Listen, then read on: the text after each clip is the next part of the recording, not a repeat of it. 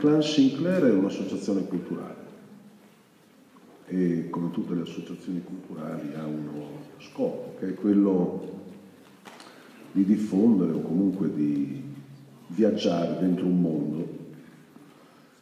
che a me è particolarmente vicino e a cui sono giunto attraverso una via che è quella massonica iniziatica, che è il mondo scozzese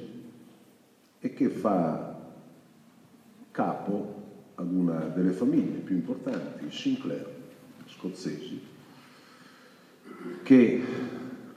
ancora oggi rappresentano un po' i detentori di quello che è un libro di pietra che è Roslin. E quindi il mondo dei Templari, di cui parlava precedentemente il professore, che viviamo in una condizione un po' diversa da quella che io ho ascoltato perché la storia la scrive chi vince e i templari hanno perso. Hanno perso tant'è che oggi celebriamo un martirio su un rogo, un mese fa ne abbiamo celebrato un altro, quello di Giordano Bruno, quindi la storia dei vincitori è costellata di atti ed azioni che molte volte snaturano il senso stesso di un viaggio e soprattutto i vincitori non si chiedono le origini del perché quei soggetti hanno intrapreso un viaggio, raccontano la loro storia. È un po' quello che accade oggi e mi pare che gli interventi delle persone che mi hanno preceduto, parlando anche di massoneria, ciascuno racconta non i relatori, ma coloro che in qualche modo debbono descrivere, lo descrivono in una posizione non sempre obiettiva, non sempre conosciuta, non sempre corretta e concreta rispetto a quello che sono gli elementi costitutivi.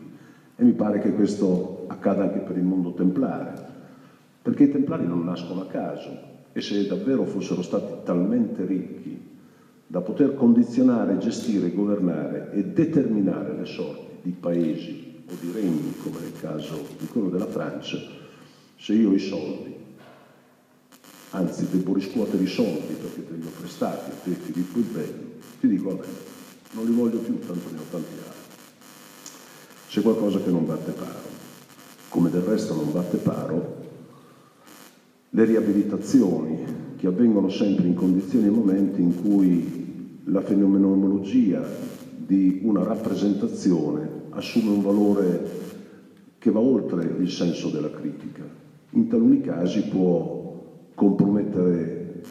la solidità di una forma organizzativa. E il templarismo è come un'altalena, sale e scende a secondo dei momenti e dei periodi storici. Ma perché questo accade? Perché io credo che queste forme di cui noi oggi stiamo parlando, l'esoterismo, l'iniziazione, il templarismo, queste forme di natura introspettiva che appartengono non soltanto ad una manifestazione esterna, ma è un viaggio. È il viaggio di un uomo che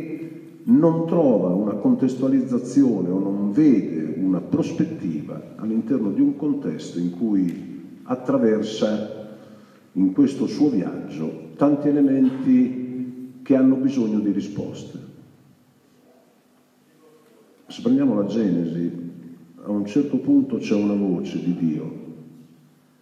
che chiede ad Adamo, uomo dove sei? E Adamo si accorge che aveva fatto un peccatuccio che non doveva perché gli aveva spiegato e non rispose. E dice mi sono perso perché ad un certo punto l'uomo si perde e nel perdersi ha bisogno di ritrovare questa sorta di identità che passa attraverso un percorso più luminoso, che è quello di un viaggio in cui ha la forza di rigenerarsi, di ritrovarsi. Ed è per questa ragione che in un momento storico decisamente particolare, che era figlio anche di grandi migrazioni all'epoca, perché non dimentichiamoci che la popolazione celtica era scesa ed era, aveva attraversato la parte della Francia, si era collocato in quel territorio, aveva coperto una parte della eh, Spagna settentrionale e quindi gli Euborici, questa tribù di cui noi non parliamo, ma eh, nella tradizione massonica ha un particolare significato, soprattutto in quella degli Ansi, si collocano in quel territorio e vengono a contatto con una dimensione quasi sacra perché eh, lo spirito che spinge alcuni cavalieri, non erano cavalieri in verità, erano eh, testimoni di famiglie che facevano parte di una tribù che era fuggita dietro una spinta di, in, di, di guerra di tipo religioso dalla parte centrale del, dell'Asia minore, quindi la zona di Israele, l'Arabia, eccetera, ed era arrivato in Spagna per andare a riprendere una parte di un segreto, il famoso segreto templare. Lo stesso accade all'interno del mondo della relazione iniziatica massonica, il segreto. Cioè questo termine sembra essere l'elemento su cui qualcosa si nasconde. In realtà il segreto è una cosa estremamente impropria in questo contesto, perché il mondo templare in verità ripercorre, ricolloca un mondo di conoscenza, tratti e fenomenologie che portano a ricostruire una sorta di identità non solo di natura religiosa ma sacra in una visione che era completamente diversa rispetto a quelle che erano le affermazioni del tempo e dell'epoca. Avevano colto in una fenomenologia di sapienza e di conoscenza un tratto di storia che narrativamente viene indicata in questo mitico tesoro templare di cui si parla, ma che non fa parte del percorso originario, perché il percorso templare è un percorso che è legato ad una forma di sapienza che appartiene a quelli che sono i libri sacri su cui noi ci collochiamo. Sono l'Antico Testamento, le origini e la natura su cui noi intendiamo collocare. In questo percorso credo che sarebbe opportuno non ricollocare alcune figure, sono già lì e lo testimonio, però un parallelismo tra quello che è il segreto, tra quello che è la via gnostica, tra quello che è il mondo di Abramo, Lot e Melchisedec, tra quello che è la comunione manifesta e rappresentata nel mondo di una religione moderna rispetto a quello che è un segreto che si manifesta in una via gnostica iniziatica, colloca, credo, correttamente le opzioni di una religiosità laica rispetto a quella che è una religiosità dogmatica.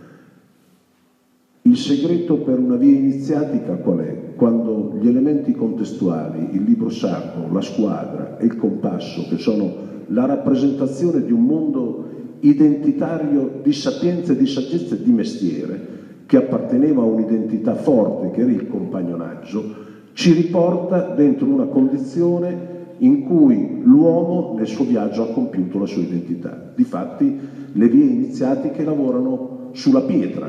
per una ragione estremamente semplice, perché in maniera gemmatrica pietra si dice Eber e ha tre valori, padre, figlio e ovviamente pietra. E la contestualità qual è? L'elemento che caratterizza l'uomo, la parola. Vogliono salire all'alto e tutti compiono il loro viaggio. Coloro che lo compiono non in maniera iniziatica, lo compiono in una maniera materiale, però vogliono salire in cielo. L'Antico Testamento ce lo ricorda, la torre di Babele, che non è che si spezza perché i mattoni che erano stati costruiti con paglia e terra non erano buoni, perché perdono la parola, perché perdono quell'identità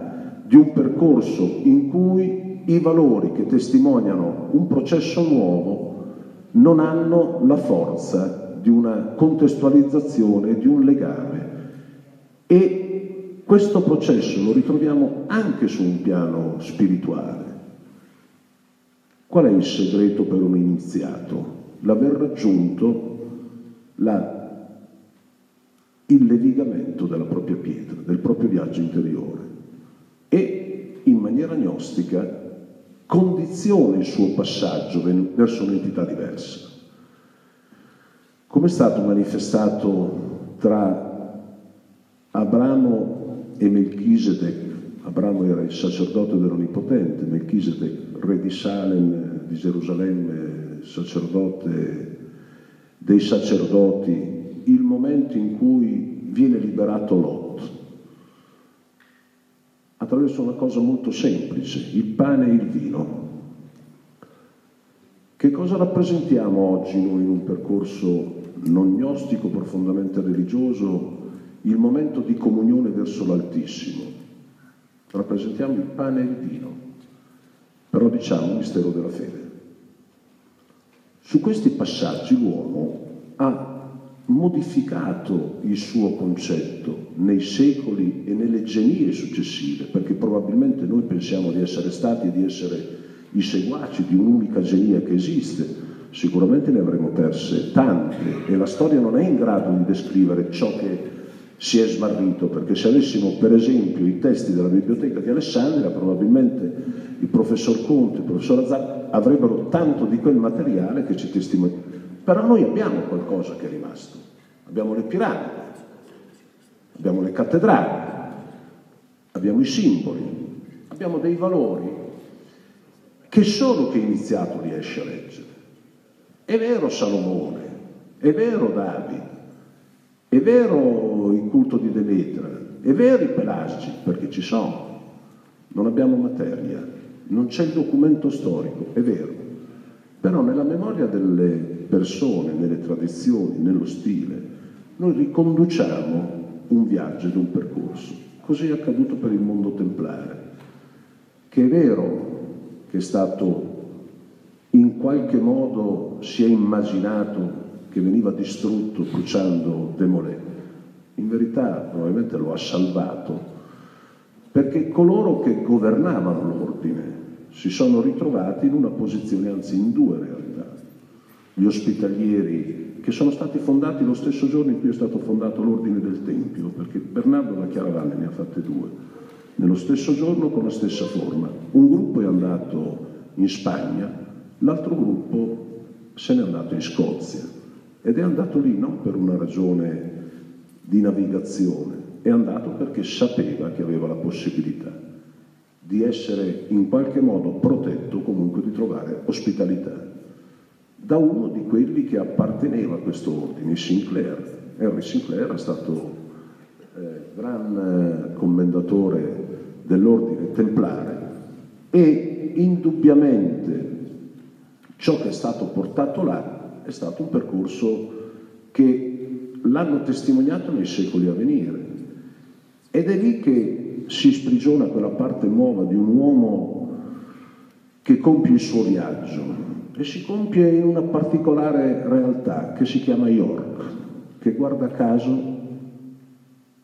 era la vecchia Euboracum degli Euborici, di questo pelaggio che abbiamo trovato nella parte settentrionale della Spagna, che riportava il culto di Demetra e la conoscenza e la sapienza di un mondo che si era sviluppato, che era quello legato al templarismo delle origini di Bernardo, che in pochi anni, e anche qui bisognerebbe avere una chiave di lettura interpretativa, credo un po' più laica, era riuscito a trasformare le capanne di legno in grandissime cattedrali, che ancora esistono e sono là, e sono costruite in un modo particolare, con una grande conoscenza della volta stellare, con una grande sapienza della collocazione in cui tutti gli elementi terra, aria, acqua e fuoco sono lì, Shard, che vista dall'alto può sembrare di una complessità eh, estrema, è la cosa più semplice che uno può vivere, perché se uno si fa guidare dalla Chiesa, tu entri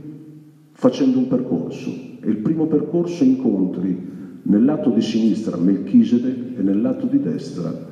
Abramo. Viaggi e quel viaggio ti porta in un luogo che è il labirinto.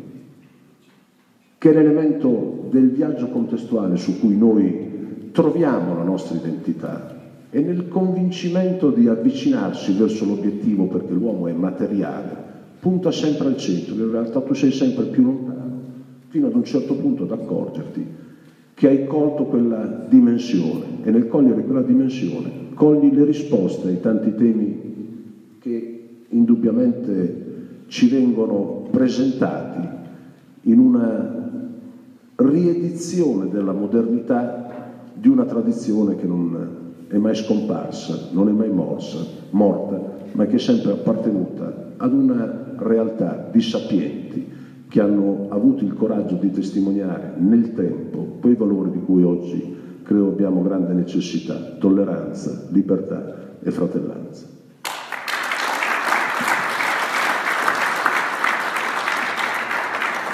La parola all'avvocato Perfetti, prego.